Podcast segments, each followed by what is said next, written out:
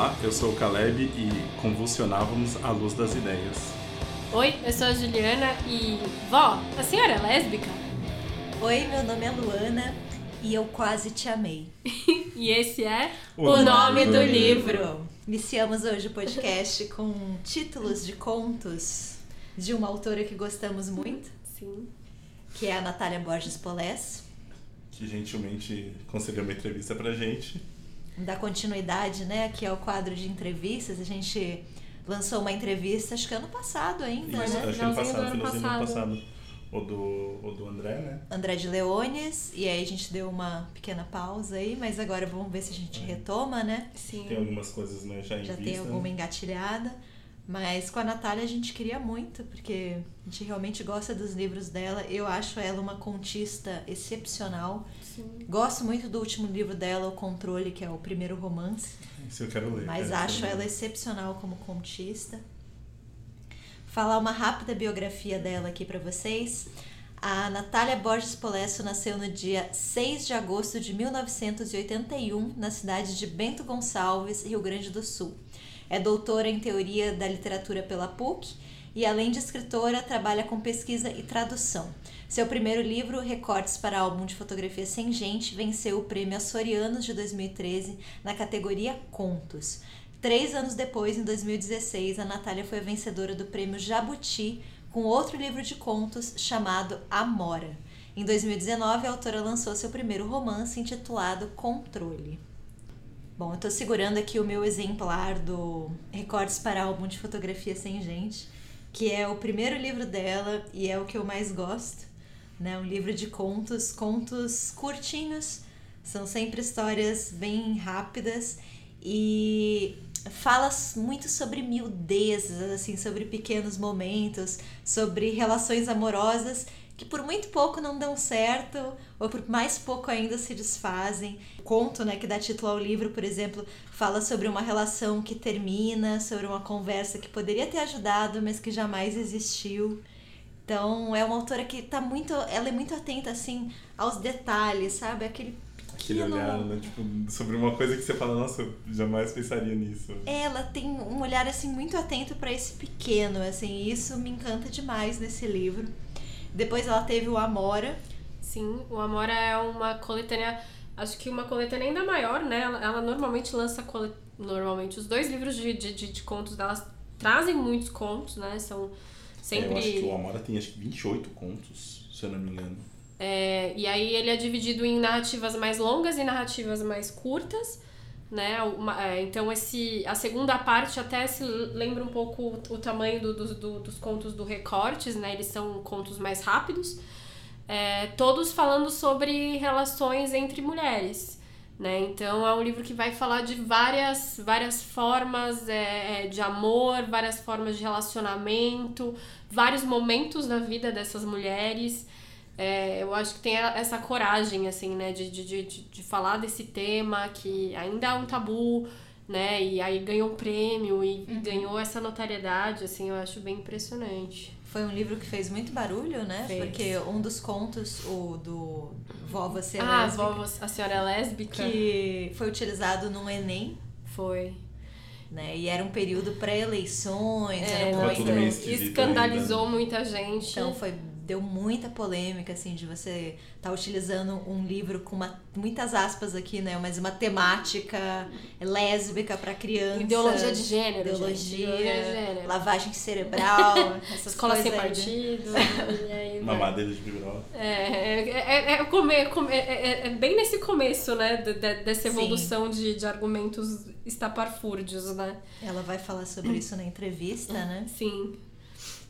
Eu queria falar só ainda que o Amora tem uma coisa que é curiosa, que ela pega de diversas formas, né? Todas as Sim. mulheres protagonistas, mas é, são, como até a Lu falou do, do livro, do Recortes, que me veio na cabeça, que é tipo, são esses olhares totalmente... Totalmente. Né? Eles vão para várias coisas, e até quando você lê o livro, quando você termina o Amoras, a impressão que dá é que, nossa, quanta coisa que tem aqui, né? Pelo menos eu fiquei com a impressão, falei, nossa, mas são muitos contos. São muitos E contos. quando você começa a conversar com outra pessoa que leu, ou enfim, você começa a pensar no livro, é muito curioso como ele, ele, você relaciona ele com tantas outras coisas, sabe? Você vai passando e falando, nossa, mas tem isso, e tem esses, é, sei lá, não só por, por esse da avó, né, de pensar numa, numa idade mais avançada, de todas as coisas, mas é, eu acho que nos diversos aspectos mesmo, assim, eu acho, eu, eu acho ele muito bonito, cara, muito bonito. Sim, eu, eu acho um olhar muito delicado, assim. É, Uhum. Eu tenho um conto no livro dela que agora eu não recordo o nome, mas do Recordes para o álbum de fotografias tem gente, que é sobre um casal que está num espaço público e eles obviamente não estão bem,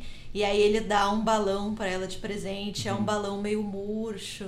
E aí ela tem uma. é, Por que, que significa você dar um balão meio murcho, assim? E aí, vários contos depois, ela conta a mesma história, só que da perspectiva do vendedor de balões. Uhum. Então eu, eu acho muito legal, assim, como ela realmente Sim. tá olhando a- essas relações muito simples, Sim.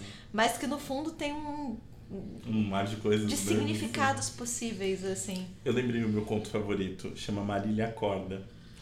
Que, Ah, do acho que é. Amoras, que é sobre o relacionamento de duas, duas mulheres muito mais velhas. Esse é o meu preferido. Cara, é esse é de. Nossa, cara, porque é isso, né? Tem um pouco dessa. é, de como é difícil na sociedade que a gente vive envelhecer, duas mulheres envelhecerem, e tem essa coisa, a, questão do cuidado e das outras coisas. Cara, eu lembro quando eu li esse, Uma eu não delas tava. tem um pouco de dificuldade de Isso, andar. e ela- e assim, ela precisa de é, É ajuda, lindo, é lindo. E eu lembro quando eu li, eu, é isso, né? Os contos vão passando por isso e eu não tinha entendido é, isso do, do, do contexto, da idade e tudo mais. E quando eu vi, eu fiquei emocionado, assim. eu Acho que esse é um dos meus favoritos, cara. Pensando agora. Uhum, também, também é. E aí, ano passado, a Natália publicou o primeiro romance dela, né, que se chama Controle. Fala a história da Maria Fernanda, que é uma menina que vive numa cidadezinha do interior do Rio Grande do Sul, com a qual me identifiquei muito. e ela tem uns 13 ou 14 anos, sofre um acidente de bicicleta e a partir daí ela vai ter a primeira crise epilética dela. Né? E ela vai ter que conviver continuamente com essa doença, né? Com, com essa sensação de estar justamente perdendo o controle. E ela é uma adolescente que gosta muito de música, então todo o livro vai ser entrecortado aí com músicas do Joy Division, do New Order, né? Inclusive o próprio vocalista do Joy Division, ele tinha também epilepsia, Uhum. morre muito jovem, né? Comete suicídio, muito por conta disso também. Então ela É, traça só aí um né? paralelo, sim. E essa essa coisa de esse medo que a gente tem mesmo, né, de da gente ser definido por um rótulo, por uma doença, por uma tragédia, e esse medo, ele é tão grande que ele paralisa a gente quando a gente vê passaram-se 20 anos e na verdade a gente não viveu, né?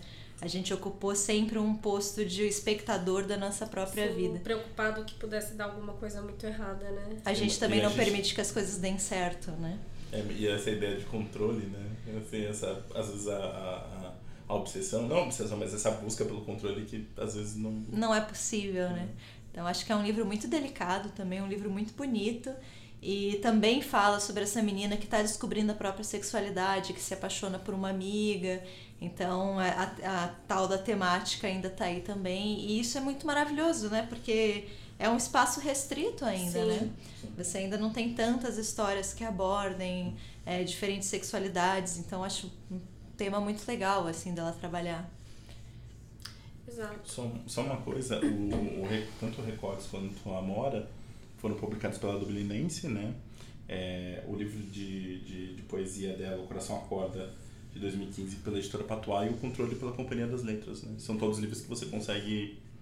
É, o acesso a- não, é, não é difícil, né? Só pra... pra, E aí só, acho que um, um apêndice, assim, a, a, Natália ela já tinha feito, a gente já feito a entrevista com ela um, um pouco antes.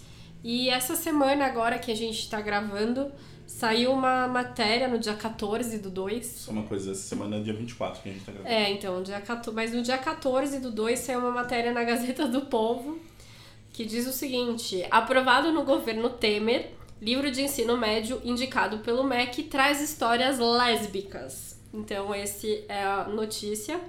E aí tem um trecho, né? Eles estão falando sobre os livros aprovados pelo PNLD, né? Que é o programa de compras do governo para, enfim, para criação de bibliotecas escolares, para distribuição de, de livros para para estudantes e tudo mais. E esse livro ele tinha sido aprovado nos PLN, PN, PNLDs anteriores. É, e aí tem um trecho que eu vou destacar, mas se você encontrar, você encontra fácil essa notícia, que é assim. Muitos não gostaram da escolha feita pelos professores do ano passado, né? No caso, esses livros eles são selecionados por professores e educadores e tudo e o, mais. E o PNLS é o programa de governo, né? Que Sim. aprova anualmente, né? Exato. O livro Amora, com 33 contos de títulos sugestivos como Vó, a Senhora é Lésbica, Diáspora Lésbica e é, Umas Pernas Grossas e Profanação, foi entregue a alunos de ensino médio de escolas públicas de Curitiba e causou indignação nos pais mais atentos. Um deles procurou a redação da Gazeta do Povo para reclamar que, além de sugerir abertamente que jovens experimentem a sexualidade com pessoas do mesmo sexo, faz apologia a práticas delituosas, ao uso de álcool e até de drogas. Bom, então esse é o trecho né? Aparentemente as crianças de, desses pais são crianças ilibadas e angelicais. É muito né? absurdo, né? Enfim, é, então assim, essa é a matéria, então assim, ela já tinha passado, ela vai falar aí um pouco sobre isso na entrevista, ela já tinha passado algumas coisas por conta do Amora e ainda continua acontecendo, né? Tipo, e é um livro de contos, sabe? Tipo, enfim. E, e nesse governo as coisas não estão melhores, pelo contrário, então. É, por isso eu acho que talvez ler os livros dela é mais importante, né? não só porque são ótimos livros, e a gente tá falando que são livros que a gente gosta, mas né? Acho que tem um momento de falar assim, não, eu vou, vou eu quero esse eu vou, vamos, vamos incentivar que livros, mais livros como esse sejam publicados, né? Sim. E é isso, né? É uma autora que a gente gosta muito de verdade. A gente ficou muito feliz Sim, que ela deu essa entrevista. Muito. Agradecemos a Natália. E aproveitem a entrevista porque tá bem bacana. Então até é a próxima, gente.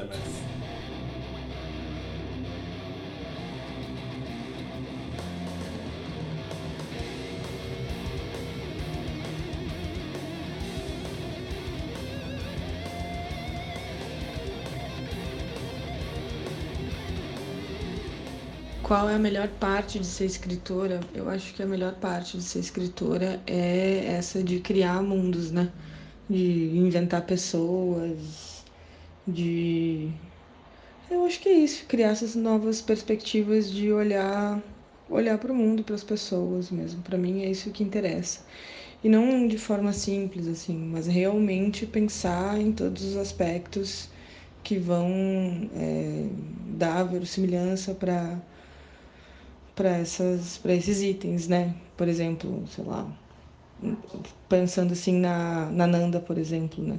Do, do controle, que foi uma personagem que eu gostei muito de escrever e que, enfim, é a narradora de todo romance e tal. Então, pensando nessas nuances, assim, eu acho que essa é a melhor parte de ser escritora. E, obviamente, né, ter condições e tempo para fazer isso é o mais importante. Nem todo mundo tem pensando nisso, né? Eh, às vezes a gente está muito cheio de trabalho, é tão difícil conseguir um tempo de rotina mesmo para poder sentar, escrever. Então, dou muito valor realmente a, a poder ter esse tempo de criação, né? Eu acho que existem muitas histórias para a gente contar, mas muitas mesmo. E cada pessoa vai ter uma preocupação é, de construir a perspectiva que mais lhe agrada ou desagrada até, né? E eu acho que isso é o bonito da literatura, assim, como a gente escreve com tudo que a gente é, né? Não só com as nossas palavras, mas tudo que as constrói, né? Tipo, eu escrevo com o meu corpo, eu escrevo com as sensações é, que ele tem, eu escrevo com as minhas preocupações, eu escrevo com os meus prazeres. E cada pessoa vai ser atravessada né, por essas questões de maneira diferente, né? Então, acho que essa é a beleza, assim, da, da literatura e dessas histórias que existem para ser contadas, né? Uh, cara, me interessam muitas histórias, assim. A outra pergunta é quais histórias me interessam, né? Eu não sei dizer se existe um repertório de histórias que me interessam, assim, porque elas às vezes eu tenho uma pequena faísca de ideia ou uh, né, de algum mote ou às vezes é a construção de uma personagem que me interessa e isso vai vai puxando as outras coisas né? Vai desenrolando esse novelo de sei lá esse enredo essas coisas. Então para mim funciona meio assim qualquer coisa pode me interessar. Pode me interessar a história de uma planta, pode me interessar a criação do universo, pode me interessar uma poeira que está no chão, a vida do, da Mariazinha. Muitas coisas me interessam. Um, sobre a pergunta do, dos financiamentos, né, das leis de incentivo à cultura e dos fundos de cultura, né. Eu acho isso muito importante porque eh, eu, assim, eu, acredito que o, Recortes, né, meu primeiro livro, foi publicado por esse fundo que chamava Financiarte. Eu acho que ele não teria sido publicado, ou pelo menos não como foi, né, com o cuidado que foi e tal, se não tivesse sido via é, lei de incentivo, né? Porque a gente acaba tendo um, um livro na mão, pronto, né? É, por um fundo de, de cultura que existe para é, dar vazão a esses projetos artísticos da, do lugar que você habita, né? Da sua cidade, sei lá, do seu estado, às vezes é. E para mim isso foi muito importante, isso foi uma mudou assim a minha vida, porque antes eu escrevia, eu tinha textos em coletâneas de, de, de antologias e tal, ou em jornais, em blogs, mas ter uma, um livro assim, né, uma obra, um livro, é, para mim mudou muita coisa assim.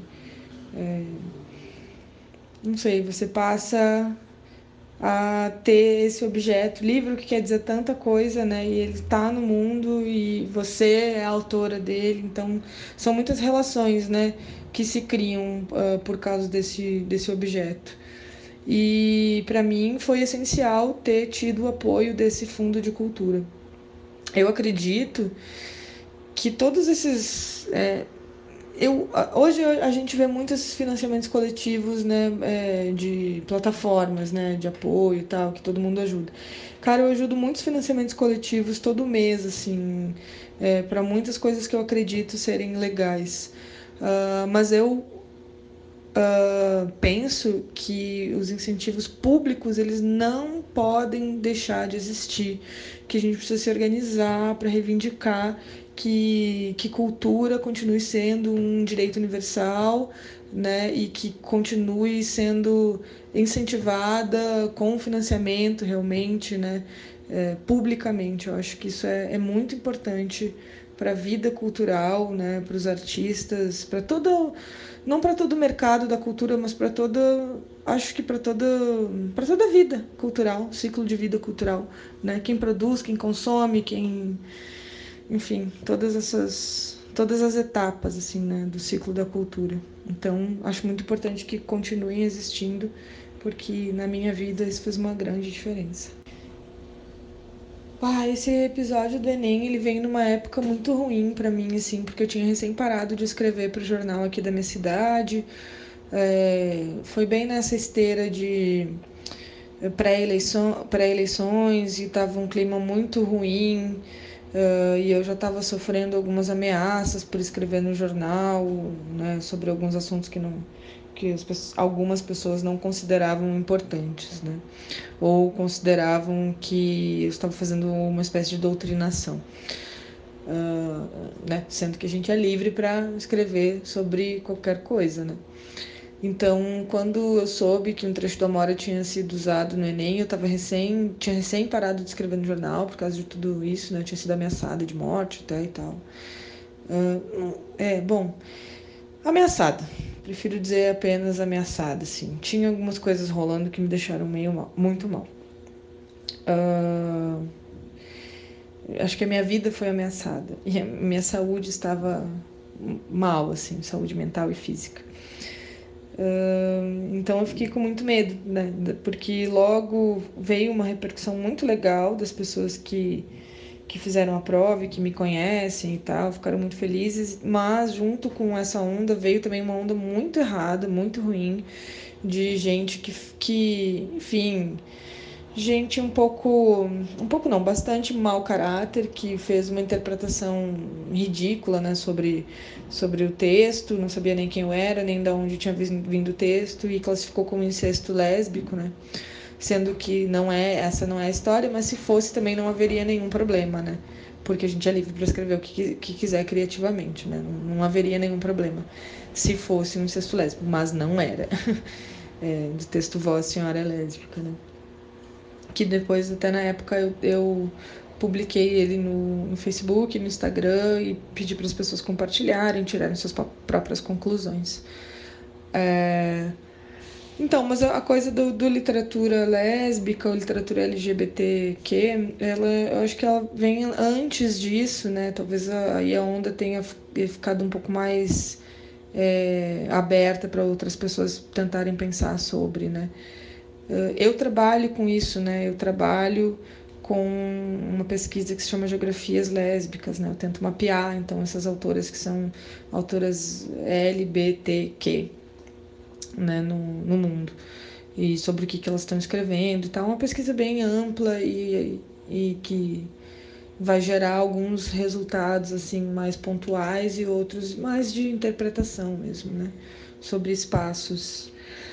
Porém, eu não concordo com o tema, tema eu não concordo com, a, com o termo temática né, lésbica. Eu acho que não existe uma temática lésbica.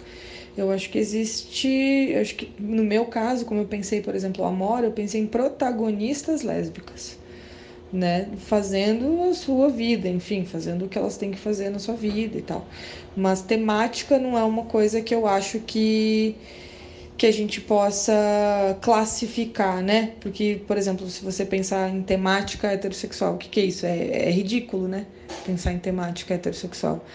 Então, pensar em temática, se a gente inverter esse polo, né, também a gente pode tentar compreender que não é uma questão temática, né, é uma questão de protagonismo, de ocupação de lugares. Né. Sobre essas questões de censura, eu acho muito triste que isso esteja acontecendo é, no nosso país né, em 2020, 2019, enfim, no ano passado. Acho que isso é muito bizarro, assim, e a gente precisa ficar atento mesmo para não deixar isso é, tomar proporções que a gente não consiga mais dar conta, né? Embora as coisas estejam caminhando para isso, acho melhor a gente ficar atento mesmo. É, bom, eu acho que o fato de eu ter parado de escrever para o jornal não foi, não foi uma censura, mas houve uma pressão e uma não compreensão assim do, do veículo de, de me deixar à vontade é, de criar alguma espécie de proteção assim para que eu pudesse escrever.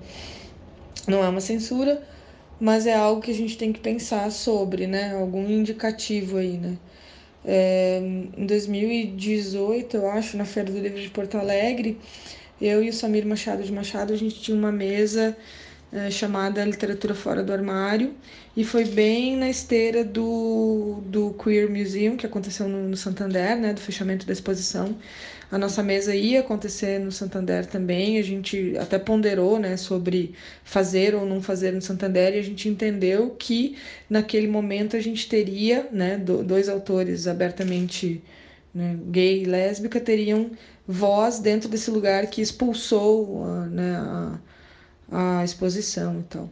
Mas a gente foi impedido de fazer a palestra no Santander e depois a gente foi relocado.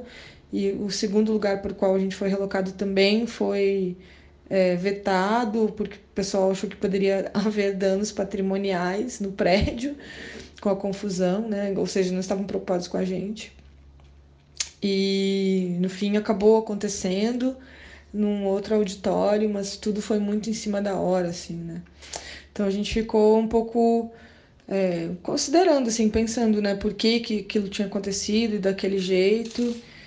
E que, assim, não, não dá para ignorar que, apesar disso não ser uma censura né, formal, é uma forma de, de impedir que certas pessoas falem, né? Isso é muito grave.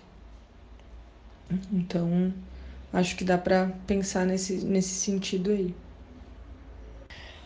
se os conservadores são maioria no nosso país, eu não, não faço a menor ideia. Eu quero crer que não.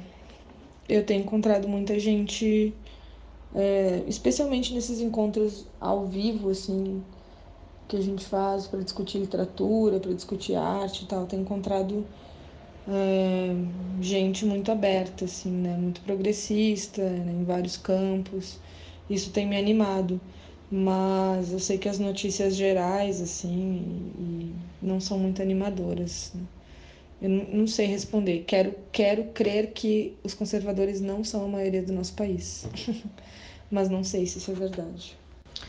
Vou indicar duas músicas para salvar a humanidade. Eu acho que Divino e Maravilhoso e a outra Banho de Folha, da Lued Luna.